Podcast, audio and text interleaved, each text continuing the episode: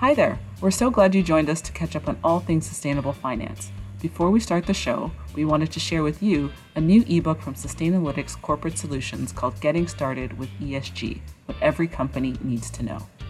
We know that creating a corporate ESG strategy to identify and manage ESG risks may seem daunting, but companies big and small are doing it every day because they know that ESG risks are corporate risks.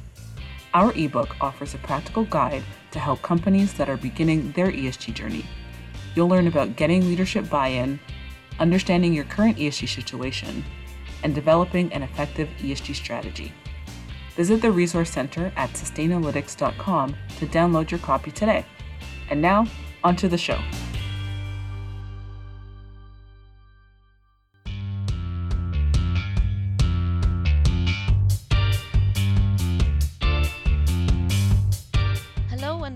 Back to another episode of Sustainalytics Sustainable Finance Solutions podcast, a monthly roundup of the latest transactions and developments in the sustainable finance space globally. In each episode, we take you through some of the latest news that caught our eye, noteworthy transactions that have hit the market, and cap off with discussing regulatory updates.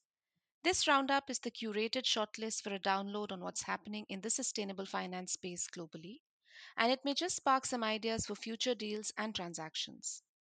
This episode is hosted by Nick and Aditi, who work in sales and business development across the Asia Pacific. So, Nick, what are some of the headline numbers and events that happened in the past month?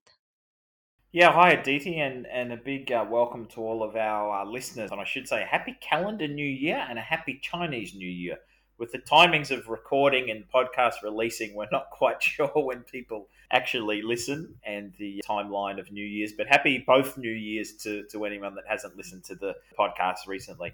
Uh, but Aditi, another really packed month in Jan and a pretty hot start to the year. So just a few things which uh, which jumped out. A lot of articles talking about the great success of sustainable finance last year all aspects of the market were substantially increased. I won't go through and quote all the numbers. I think there's been enough sort of press about that. But hopefully this year we really will see um, over a trillion dollars of at least the use of proceeds market, green, social sustainability. We'll see sustainability linked bonds. I think we are close to 100 billion last year, really rapidly grow.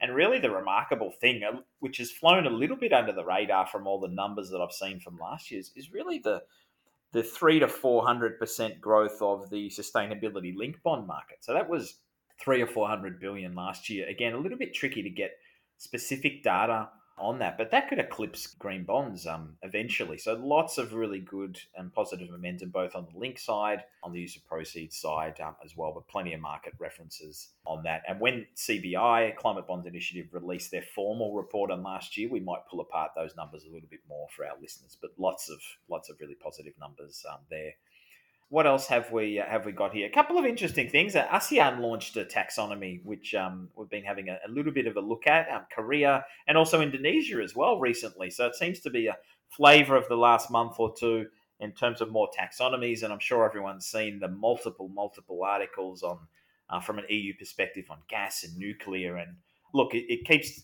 sustainable finance and the news. It keeps it topical and it keeps the debate going on some of these things, which are a little bit judgment based at the end of the day. So, yeah, it could be the big year for uh, for more and more taxonomies.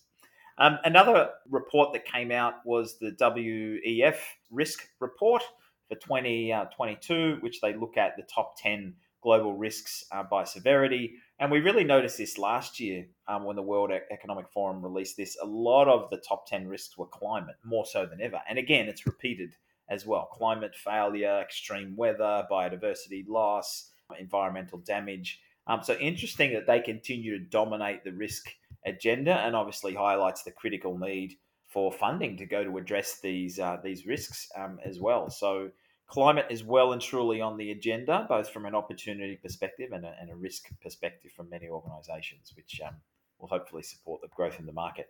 An article that I really liked was from Bloomberg Bank fees for green debt surpass fossil fuels financing. I haven't got all the numbers in front of me, but wow, that's a real shift. Love to see these shifts, hear about these shifts, and that's a good thing if the banks are supporting more transactions in sustainable finance. That can only be a good thing. Uh, what else have we got here? In terms of ESG risk ratings, Um, a lot more focus and, and discussion of those to the extent that they will be regulated. There was a lot of debates in the fourth quarter last year about the, the usefulness, uh, the robustness, and how those are used. And I think there's more and more articles about the pending regulation of those, and we welcome that. We think we've got a pretty robust rating that's well utilized and a very strong market position. So, so we welcome that. But lots of ongoing discussion about the use cases for ESG risk ratings, how they're constructed, how they're used, and, and how robust they are. So, check that out for our listeners. A couple of things, more and more reports about the fashion industry. So, maybe that's something I'm not overly expert um, about, apart from sports shoes. I'm pretty up to date on those. But fashion, believe it or not, contributes about 2% of global GDP. And there's lots of different organizations that have come out with reports about decarbonisation approaches, right from growing raw materials and, and cotton right through to production and use of dyes and water. Um, scope three and transport and all those sorts of things. So, fashion is going to be a really big one that we've started to see recently come with um, sustainable finance transactions, Prada, um, Hugo Boss, and others. So just a, just an interesting one. There's a great article in environmentalfinance.com, great service um, on impact accounting and impact accounting or impact weighted accounts. So instead of just the normal way to account um, or, or do accounting, the old profit and loss, to try and change that to more of an impact type basis certainly not an expert in it, but we've seen articles about this be raised more and more. And to me, it's not necessarily about that specific issue, it's about the whole theme of impact. So we'll start to see impact quantified at a more sophisticated basis for sustainable finance post issuance reporting. We'll start to see issuers probably come out with expectations on impact for their bonds or for their, their KPIs. So the whole theme of impact, great to see and then different offshoots of that in terms of accounting and weighting accounts and, and more sophisticated reporting getting um, getting done. Um, I mentioned before the nuclear and gas debate rages on. We won't go into that more. We might talk about it next month or following months once that's fully settled. But it looks as if both will get in, and there's pluses and minuses obviously for both of those. Possibly nuclear on a limited innovative scale, a bit more likely to be um, included of aspects of sustainable finance. Um, and then the gas continues to be pretty challenging. Although gas might work for a very short period, but if it's used for too long, it's it's kind of a, a negative view on that. Would be a, um, a bridge to nowhere, so to speak. So anyway, pretty topical and emotive issue. So let's see where that fully fully lands by the next podcast. Something that really jumped out to me as well, Aditi, was from my country where I'm from, um, Australia. For those who can't work out my accent, so hopefully it's pretty obvious. Um, John Holland, an engineering company there, worked with, um, I think, NAB and HSBC to do a sustainability linked bank guarantee. So it's great to see different instruments linking to sustainability. And as we know, if you actually look at the sustainability linked loan principles, it talks about contingent instruments in the first paragraph of those principles. So a really good development. And this year will definitely be where we see more linked structures connected to trade finance, guarantees, and different financial instruments. But really, really good to see that development. A couple of articles about COVID, Build Back Better. Let's see if sustainable finance is used to support maybe the building back or the stimulus part of that, if, if it continues to linger in many countries. We saw a number of COVID related social bonds be launched when COVID first hit a couple of years ago. And I've just seen an inkling of different initiatives and you know, different build back betters and resilience around future pandemics. So let's see if um, if COVID or pandemic resilience, should we say, gets worked into sustainable finance uh, going more. Right, it's been um, what else have we got on here? A huge month also for reports. So our friends at Climate Bonds Initiative, excellent, excellent reports on different aspects of the market. Released a report on uh, Thailand infrastructure. So lots of ongoing work there, and we continue to be pretty active in that market. The World Bank came out with an excellent report about striking the right note, key performance indicators for sovereign sustainability linked bonds. And we've started to see a few of those, as mentioned in previous podcasts, but that's an excellent read particularly for the uh, the bankers and arrangers and underwriters looking at bonds. What's the best practice? A sovereign's a little bit different to a corporate. What you can use, what's best practice. Um, so definitely check um, check that out. In line with what I mentioned before about data centers, the IEA released a the potential of digital business models in the new energy economy. That's an absolute mouthful there, but this whole theme of digitization as an enabler for transition, as an enabler for green, um, in many, many industries getting highlighted. And it might be a little bit odd why the IEA, International Energy Agency, would be talking about digitization. So, an absolute key theme that will keep growing this year from an enabling perspective. And last but not necessarily least, the environmental finance came out with a green bond reporting report. It sounds like there's too many names of reports in, in that. But um, as I mentioned before, the whole theme of impact, I think, will continue to grow. The scrutiny on ambition for linked, the scrutiny on use of proceeds and impact flowing from that, I think, is a good thing. And that's a really good um, report to to, to have a look. But I think we can broadly say, look, there's a lot of, of improvement that can be made. The market continues to make good strides on that. Green may be a little bit easier than, than social, but um, certainly a long way to go. And Sustainalytics is actually developing a whole range of things connected to impact reports uh, for companies in general and then also for use of proceeds. So come and speak to us. Um, if anyone's struggling with how to quantify some aspects of their reporting. So, yeah, huge month, at Aditi. So I'll take a breath and maybe ask you on the green bond side. Have we seen much action in the first sort of few weeks of 2022? Sure, absolutely. Thanks, Nick. Great market roundup.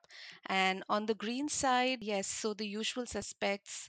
Uh, sovereign side, the activity continues to grow post COP26.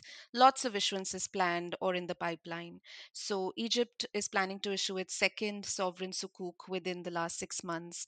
Qatar and Cyprus are planning to launch green bonds.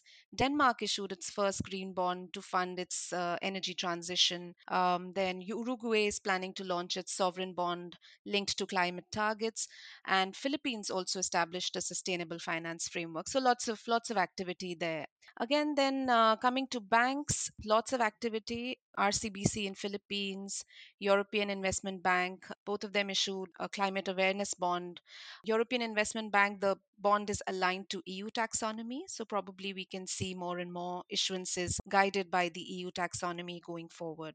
Then what else? Danske Bank, Deutsche Bank, uh, Bank of Brazil, um, all of these established their frameworks. The SPOs for all these banks were provided by Sustainalytics. They're published on our website, so do go check them out. Saudi National Bank also debuted with a sustainable sukuk, and then CIMB Bank in Malaysia raised 500 million from its SDG bond. Development Bank, wow, lots happening here. So, Exim Bank in Korea issued green bonds. Exim Bank in India uh, is planning to raise ESG themed funds. Again, SPOs for both of these were provided by Sustainalytics. Then there's FONPLATA Development Bank in Bolivia. Again, SPO provided by Sustainalytics, published on our website. Do check it out.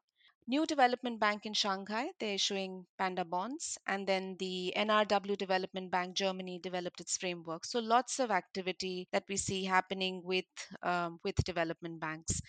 Coming to renewables, uh, we saw Dominican Republic issued its first green bond issuance from a power generation company, uh, which is EGE Haina, to finance the expansion of a wind farm. So it's really great to see growing interest in sustainability and green investments throughout Latin America. And then uh, Abu Dhabi solar firm Sweihan is looking to raise green bonds as well. On the renewables front in India, the, the Indian renewable company ReNew Energy also raised green bonds recently through its Mauritian entity. And India, I mean, really poised to grow this year, Nick. Great to hear. Great to hear. Yeah. We'll keep you busy, Aditi, or the market will keep you busy. Absolutely. Lots of diversification, lots of planned issuances, not just connected to banks and renewables, which we've seen in the past, uh, but, you know, issuances connected to hard to abate sectors. There's talk about investing in green hydrogen. Um, we saw a port company, JSW Infra, that recently raised a $400 million bond. And then, um, you know, government connected entities as well. So Indian Railway Finance Corporation raised uh, $500 million through a green offshore bond. So we can really expect to see a lot more diversification, a lot more activity from India this year. So, yes, uh, lots of opportunities for us. Yeah, going back to you, Nick, how about social bonds, uh, social loans, anything labeled in its own right this month? Yeah, a couple of things. And as we know, the shift in the market um, has been a bit more on the broader sustainability label for use of proceeds. So, not as much getting issued on the social in its own right, but there certainly has been a couple of things. So we continue to see um, some of the banks, um, Banco de Brazil, um, one of the Spanish banks as well, Caixa Bank. I'm sure I've massacred that name, so I apologise for folks at that bank. Continuing the theme we saw last year of dedicated um, social only for things like uh, SME financing, uh, for things like affordable housing, employment generation, microfinance, those type of things from the uh, from the bank. And we also saw changed lending. So again, a lot of um, sometimes NBFI or slightly different types of lenders pretty active around affordable housing in the US. So they um, did a social bond and also CADES, and I'm sure I'm saying that wrong as well, the French social agency, which has gone to market in a very uh, significant manner previously. Also, another 6 billion issuance, so pretty significant there and, and very well oversubscribed for a variety of things. So, yeah, I guess on the on the direct labeled side, some, some banks just funding that part of their book a couple of the different types of lenders and then the uh, the government connected entities. So that, that seemed to be sort of the, the flavour, so to speak, uh, of that month. What about diving back to green loans, Didi? Within all the activity we've seen, was um, was there much? And sometimes I guess the green loans are not as well publicised in the market. But what um, what jumped out on that that side of things? Yeah, so green loans, most activity was on, again, concentrated on renewables. So Lightsource BP signed a green financing package with six banks to fund the development of solar projects. Then there was EDP Renewables. They signed a green loan to finance a, wind farm project in Poland. And then uh, in APAC, we had AMP Energy in Japan. They signed a green loan for constructing a solar power plant. So more activity on renewables, property, little bit uh, activity picking up, which is good to see. Uh, so Hysan in, in HK, they raised a green loan to finance construction of green buildings in the Causeway Bay area. And then Coima, which is an Italian real estate investment trust, they signed a loan aligned to the EU taxonomy. So again, a bit more trend towards the alignment with EU taxonomy that we can probably expect to see more of. An interesting loan to highlight probably would be in the industrial machinery segment. Uh, so this was uh, this is an engineering firm called Analog that signed a green loan to finance sustainable water management. So this is something interesting. And then I think the last one probably uh, connected to sovereign. So Turkey signed a unique 1.2 billion euro green financing deal. So this was with Standard Chartered and three other export credit agency to fund the development of a railway line. So it's good to see uh, more and more sovereign activity both on the bonds and the loan side. So that's pretty much it uh, when it comes to green loans. Uh, how about SLBs, Nick? Anything to highlight over the month? Oh, SLBs. I think I should um, I should get you and Marika to cover this segment um, in future in future months. Aditi, There's, it's getting a it's getting a little bit longer, but fortunately this month not too long. I know last uh, last month we almost needed a, a, new podcast just for SLBs, but yeah, absolutely some different types of issuances. So there was a, a pretty emotive article actually written about um, something closer to your neck of the woods, Aditi, from JSW Infra uh, infra in terms of a coal terminal there and whether it's appropriate for that type of business on top of, I guess, what we saw last year um, or even the year before, the, the Port of Newcastle, another coal terminal, and the extent to which Scope 3 is included or not included, and whether those type of institutions have a robust enough plan to change from their current sort of business model. So that's one for people to look at and, and, form a judgment of. But obviously, things like Scope 3 increasingly important in the market. And then the underlying business model if that's very uh, hard to abate, uh, high carbon intensity, um, or supporting something high carbon intensity, how is that planning to change or adapt over time? So that was a, an interesting one to see. There was another one in the market, Webuild. Um, I believe on the Italian construction firm, um, scopes one and two, and intensity benchmark there, I should say. Um, no scope three. Um, and again, still a real balance on that. For some industries, it's absolutely critical. For others, let's say it's debatable, and then it's often a judgment call in terms of what percentage does your scope one and two cover of your overall one, two, and three? What's your strategy? What data you actually have? So, um, you know, a a challenging issue for many uh, for many transactions. Um, an interesting one that we worked on too, um, Aditi, was a company called ICG, which is a private equity company, and they use what's called a coverage approach for um, as a private equity company to have a target um, about the number of entities, or I should say investees, in their portfolio that had their own individual science based target initiative approved targets. That's a bit of a mouthful, um, but a coverage approach and an interesting one because Science Based Target Initiative came out with an approach for private equity um, I think earlier, actually towards the end of, of last year, and good to see that being used in the market as a reference because private equity definitely much more interest in sustainable finance. But obviously, on um, looking at uh, at funds, sometimes we're not clear on what they have and what they don't have. So applying a different lens across that um, in this case, a coverage approach. Sustainalytics worked on that. So when you're checking out uh, some of the deals that Aditi mentioned, also have a look at that one. Really, uh, really interesting. And we'll definitely see a lot more fund, um, private equity structures and sponsors be much more active in sustainable finance going forward. Um, Cellnex was also something that Sustainalytics worked on on the telco side, so do check that out. Again, on top of another whole bunch of telco issuances going from use of proceeds to more linked structures of more recent uh, recent times. There was a SLB in the Swiss market actually for Axpo Power, uh, which is a pure play and, and looking at generation, I should say capacity, I think, in that case. So that's another interesting one or facet of the market. Um, pure plays, what are the best targets to set around pure plays? Is it too much BAU? How do you show ambition if it's around key metrics that a company may just be at such the heart of their business? Bit of a judgment call on those ones, I think. But look, great to see further diversity in the in the market. Enel went to market again. I think they've updated their framework and target a few times, having issued in the original issuer, I think, for sustainability linked bonds um, and pretty good demand on those. We won't go too much into the to targets on that one. And we also saw um, on the telco space go to market again around a scope one and two, and even including a scope three 50% reduction by 2025 against the 2018 baseline. So lots of telco, lots of IT, still pretty active in the market.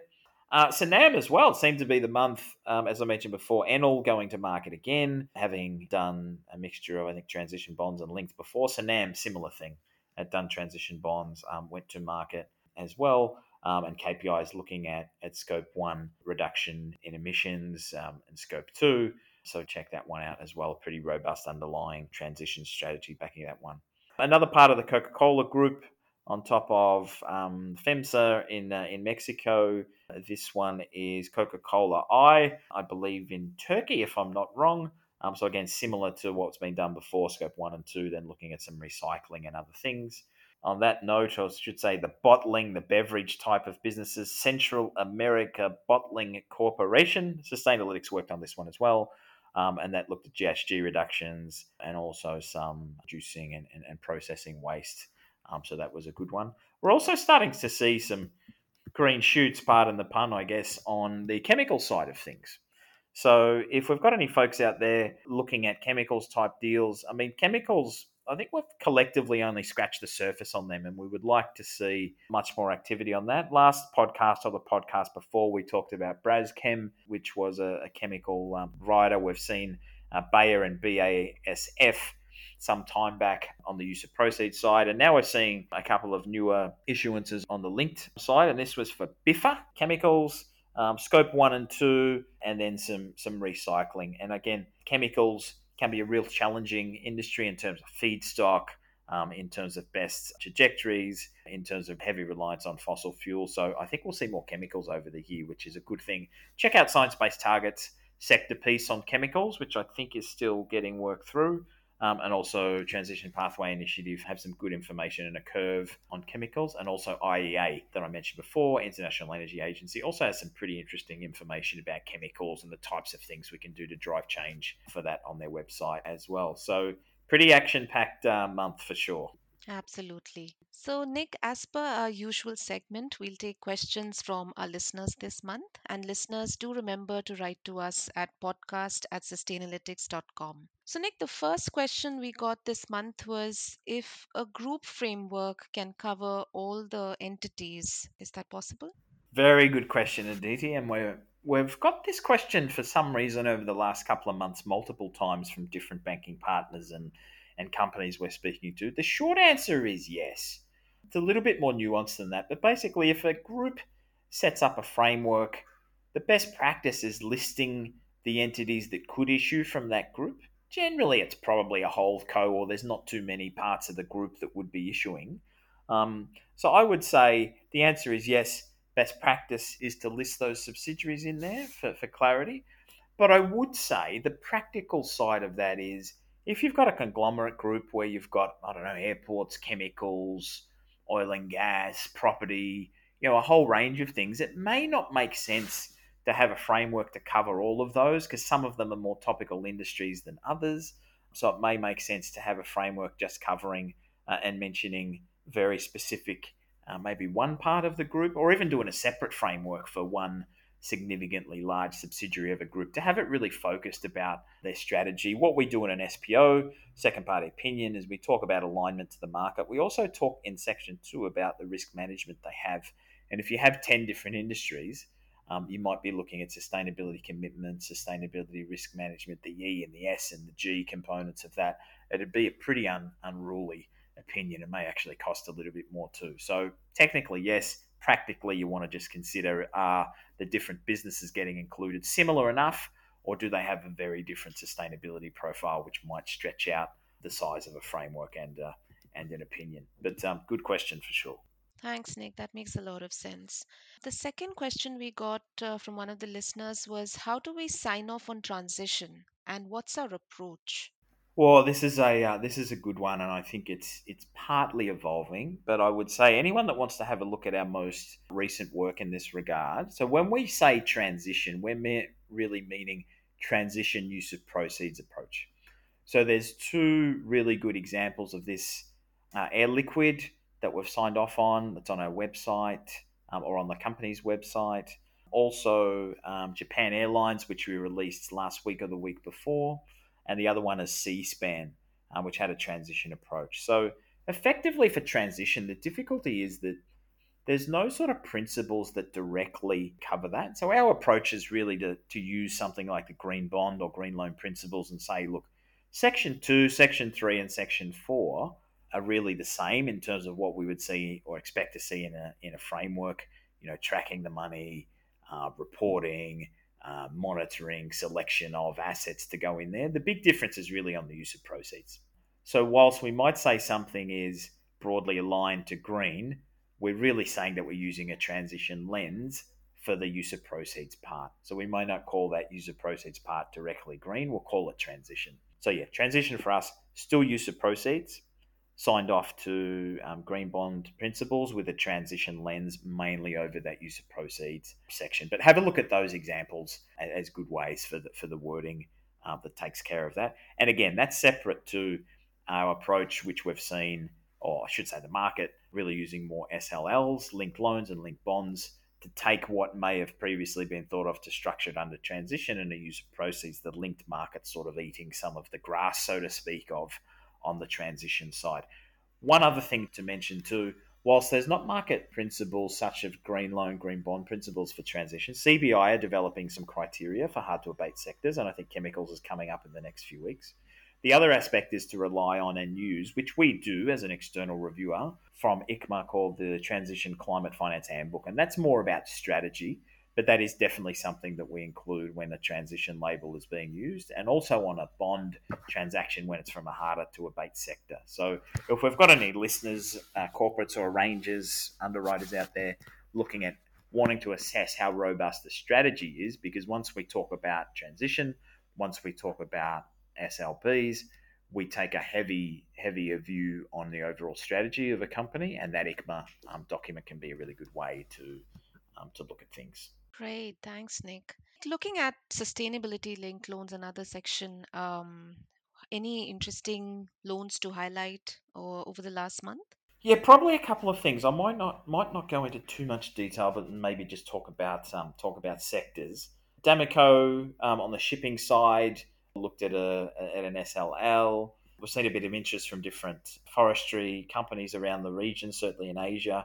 Uh, recently, there's a finance company, Chailease from Taiwan, around uh, around some KPIs um, structure, although we couldn't quite work out what that was in the from the public domain.